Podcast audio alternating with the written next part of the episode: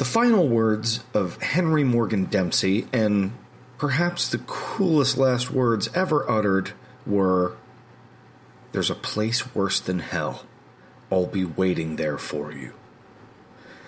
This week on A Scary Home Companion, we take a radically different kind of look at the serial killer called Barbed Wire Henry.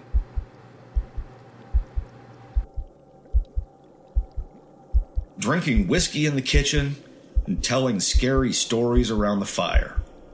Music and mayhem, fearful fiction and furious fact, tall tales and terrible truths. This is A Scary Home Companion.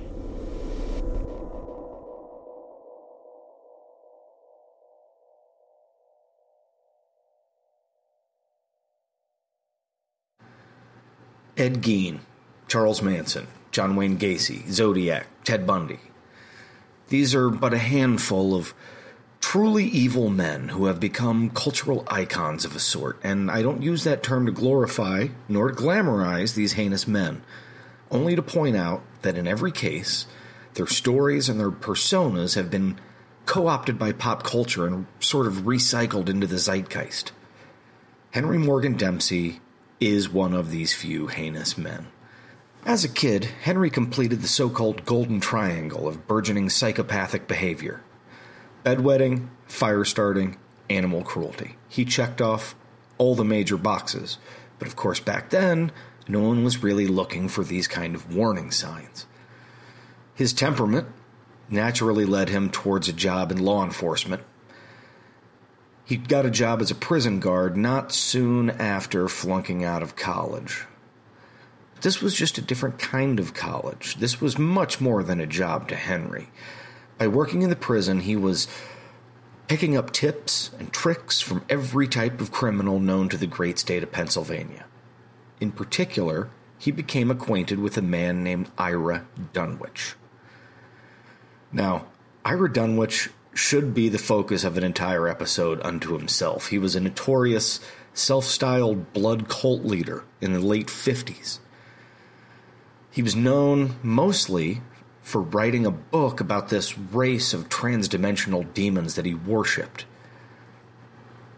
There are no written records detailing any official involvement or interaction between Henry and this cult leader, but there is one very curious coincidence. About two weeks after Ira Dunwich was hanged by the neck until dead, Henry quit his job. He cited an inheritance from some long lost relative no one had ever heard of before. As it came to pass, Henry would not step foot back inside of that prison until he was shackled. Henry went off the grid for a while. When he came back, about 18 months later, the barbed wire Henry killings began. The first victim was a woman found in her car, dead as a result of strangulation and blood loss because she had been strangled to death with a barbed wire noose. This would become one of Henry's signatures over his reign of terror. The next day, before the Philadelphia Inquirer could even run their story about the murder, they received a letter from the killer.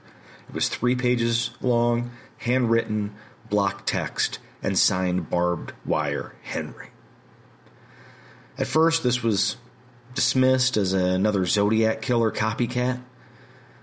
But three more victims in three months, no one was dismissing Henry anymore. He sent a different letter to a different media outlet after each murder. They were always long, rambling, delusional, obsessed with this race of disfigured monsters that lived on the edge of hell. It really takes a little studying of all the letters collectively before they start to fall into place. They're just so disjointed and out of sequence. But to me, having read them all, the message is perfectly clear. Henry's goal was he was trying to achieve immortality by becoming one of these monsters. If he was going to go to hell anyway, he might as well plan ahead and be a supervisor, right? To do that, it took a lot of blood spilled, not just his victims, also his own. The months rolled on, the bodies kept stacking up. Fifteen people altogether men and women, black and white. connected only by the barbed wire noose. Finally, the police caught him. Not so much through sharp police work, unfortunately, as just increasingly brazen and foolish attacks by Henry. It's like time was running out. He was acting like he was losing patience. He was getting very sloppy. He was acting in haste. He'd even taken to wrapping up his face, his upper chest, and his arms in the same barbed wire loops that he used in previous murders. So when the police did catch him, he had evidence from every single murder on his person. With that kind of evidence, the trial was very brief. Naturally, the defense used an insanity plea, and interesting, as evidence, they presented a, a brain scan which revealed a very major tumor in Henry's brain. The prosecution, of course, wanted to use their own doctor, their own expert witness, and that doctor's scan revealed no such tumor. Henry's brain was in fine health. Henry was very quickly convicted and sentenced to death. He returned to his old prison, to the same death row he used to guard, and to the very same cell Ira Dunwich used to occupy. And there he stayed until he met his own end. Originally, he was slated for the electric chair, but he put up a legal battle so that they had to execute him by hanging. And so it was. The man with the barbed wire noose ended up at the end of a rope of his own. During the autopsy, everything changed. The narrative of who Barbed Wire Henry was and what he was all about changed with a flourish so dramatic and horrific that most people still don't believe that it's true to this very day. But I do.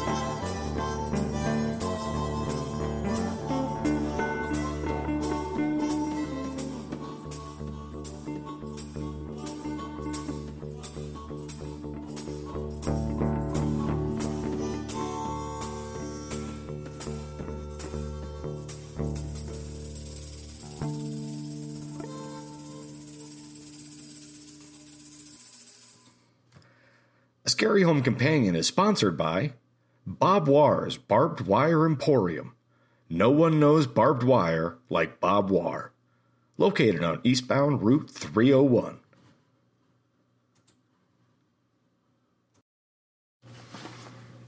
There are two very important books that sort of define the entire barbed wire Henry case. The first was a handwritten journal found in Henry's personal effects when the police searched his home. This book later became evidence against him at trial. The second book was released about a year after Henry's death. It was written by the doctor who performed the autopsy on Henry. I'd like to present an excerpt from the memoirs of Dr. Stephen J. Cochran, published 1993 by Fence Post Publishing. Chapter 12 Concerning the Autopsy of Henry Morgan Dempsey. I will admit to a certain degree of morbid curiosity in this particular case. I was no stranger to autopsies, of course, yet I never relished in the work. But this, this was a once in a career opportunity. From a cultural perspective, this man, Henry, was a diabolical villain of mythic proportions. From a scientific and medical perspective, here was a man possessed of multiple homicidal psychoses. What secrets might his brain yield to me? I found his skull to be of unusual thickness, but the brain inside seemed unremarkable at first glance. It looked in all ways healthy and free of disease or malformation. disproving the notion that brain damage had somehow caused his homicidal delusions. But then we saw the tumor. It was black and green, as big around and as long as my thumb. It looked like no cancer nor malignant mass I had ever seen before, or since. I went in with my scalpel to take the entire specimen, and that's when it moved. I dropped my scalpel. I would have thought myself delusional had my assistant not gasped for breath and crossed himself at the same time, for he had seen it too. This damned thing, this tumor, had actually moved as if it was trying to wriggle out of the brain matter. If it wasn't a tumor, what was it? That book was published in 1993, but it was actually written in 1979, a year after Henry died, and a year before Cochran went off the grid himself. In truth, the memoirs were only published as a sort of a publicity stunt. It was a geek show attraction by a publisher that had heavily dabbled in fanfic about serial killers for years. This was never a scholarly book, and Cochran was never welcome in those circles, especially after his obviously ridiculous assertions that he put forth in the book. None of which makes it any more or less true, I suppose, according to Cochran. That memoir ended up becoming the all time best selling title from Fence Post Publishing. In 2003, they released an anniversary edition, which came with annotations and some updated information. Originally, the plan was that there was going to be a new chapter written just for this edition by Dr. Cochran himself. According to the book's editor, the copy of this chapter they received from the author was absolutely unusable. Apparently, this new chapter rambled on for 60 pages. Cochran made assertions about a secret arm of the government and some pretty wild stories about an army of serial killers working for the devil. Perhaps most intriguing of all, this chapter was entirely handwritten in plain block letters very similar to those from the old barbed wire Henry letters. Dr. Cochran has been neither seen nor heard from since then, and that's been about 15 years ago. It was only recently, very recently, that we learned what happened to him. With the next part of this story is our correspondent in the field, Mary Ann Simpson, who has a very special guest.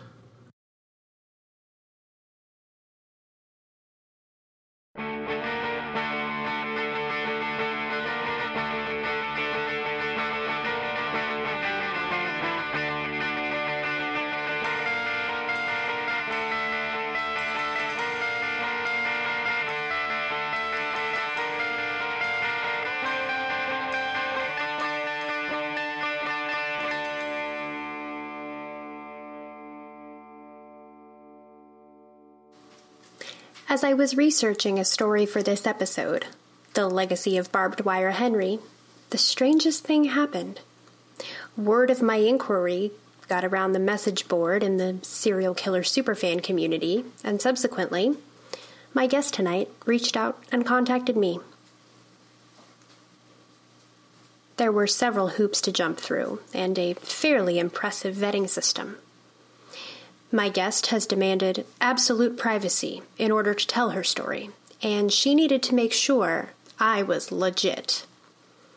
Her birth name is Dora Cochran, but she has changed her name several times. She is the daughter of the late Dr. Stephen Cochran, and she has one incredible story to tell. The following interview was recorded in an undisclosed location and has not been altered in any way. I very much appreciate you letting me record you.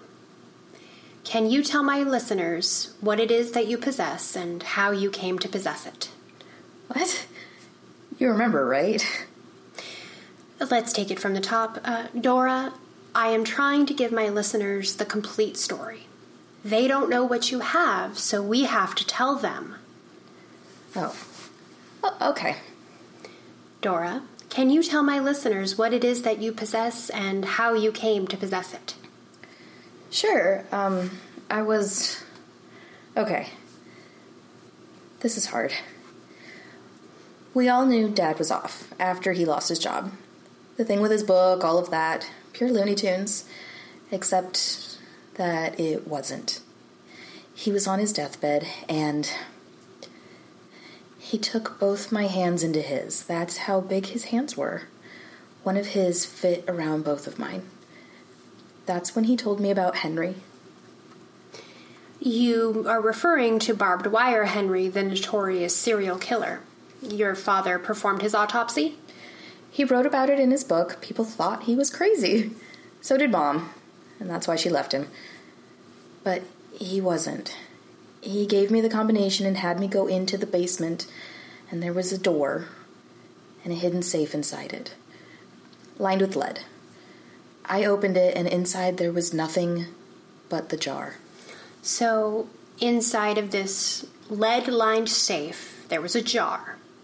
What was inside the jar? Uh, Dora, what was inside the jar? It it was the tumor he found in Henry's head. It had been in that jar, in that safe, for 20 years. It was still crawling around. When I opened the safe, it crawled up to the side of the jar facing me. It sensed me. And did you bring it with you to the studio today? Of course I didn't. Of course I didn't. Did you not listen to me on the phone? You know I can't ever take it out of the safe. It's a lead safe. It has to stay in there so it can't reach out to the others. What makes you so sure there are others? Didn't I tell you? I took it out of the safe once, just once. It wasn't an hour later that the man knocked on my door. What man? I, don't know. I've never seen him before. But when I looked in his eyes, I saw something behind them. He had something crawling around in his brain. And what did the man say to you? That he needed to use my phone. I, I didn't believe it for one second. I showed him my gun, told him I would use it. He left, but I could tell he was laughing at me. I moved the next day. Hmm, I understand. Dora, I really need to see it. If we want people to believe your story and your father's story, I need to believe your story. You do believe me, don't you? Of course I do. But it would help if I could see the jar and see what's in it. He said no one would believe me, that, that the only people who would believe me were them. He was wrong, though. There are other people, government people. They know about it, they know where it comes from. You read Daddy's book? Yes, I did. Then you know what's in the jar. It's green and black, powdered emeralds and oil. It sings, you know. Yes, you mentioned that. It sings, and then there are pictures that flash inside your head. Before I left to come here, it sang to me, showed me pictures of you. Can you take me there? Show me? No, no, no, no, no, no. Um, sorry. Can't do that. If you know where it is, you can tell them. I would never tell anyone. I I just would very much like to see it. I know you wouldn't tell anyone. I, I can tell. Not like you are now. But they would find you, the others. They would find you and put one of those things in your head, and then you couldn't help yourself. You would lead them right to it. Uh, other than you and your father, no one has ever been able to study this up close. Sure, they have. Um, the government people. I met a woman who worked for the DRO once. She knew things. She knew things, right? She told me there's a priest who has a collection of jars just like mine. Uh, the DRO? It's. Uh, yeah, it's it's a whole other thing. Look it up. You'll find people who want to talk to you. What, in your opinion, is this thing? It it swims in your blood and makes a nest in your brain so it can tell you what to do. It whispers and it sings. I think that's why Daddy killed himself, to make the singing stop. What actually is it? It's. It's the devil. A little piece of the devil. And he wants it back.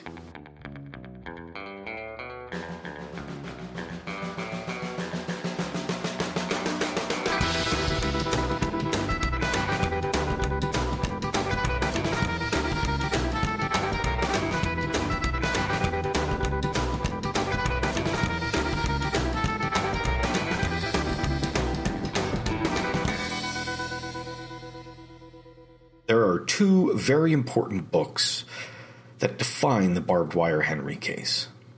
We've discussed the memoirs of Dr. Cochran, which, if I am being completely candid here, I absolutely accept and fully believe as the gospel truth and canon of the situation.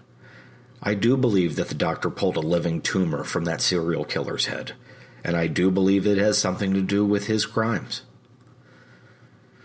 The second book, just as important, was never published.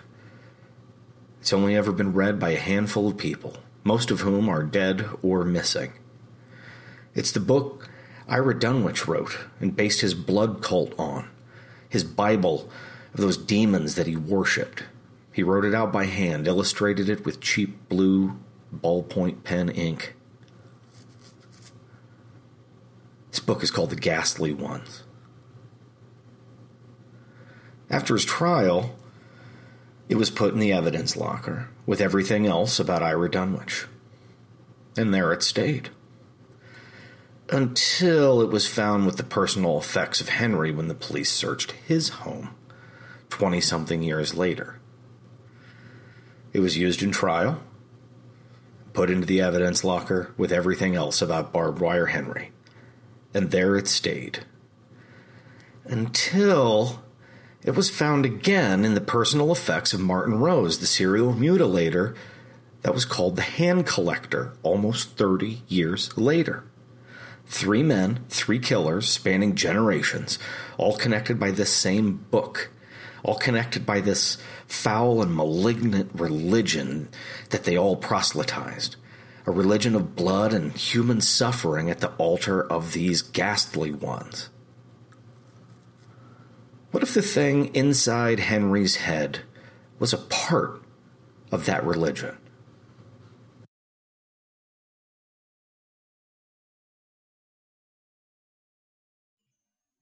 Hey, thanks for listening to this episode of A Scary Home Companion. Today's episode was written and directed by Nathaniel Hensley and produced and edited by myself, Karl Auffenberg. The music featured today was from the groups Lobo Loco, Lemon Yellow Haze, and the Riptides. If you'd like your music or story featured, shoot us an email at a scaryhomecompanion at gmail.com. Our opening theme music was written and recorded for us by the very talented Chelsea Oxendine. Check out more of Chelsea's music at YouTube at her channel Chalsen. That's C H A L S E N. Our interviewer Marianne Simpson was played as always by the wonderful Jamie Hensley, and Dora Cochran was played by Sarah Hanson. Hey, thanks again for listening, and don't forget to like, subscribe, and share with your friends.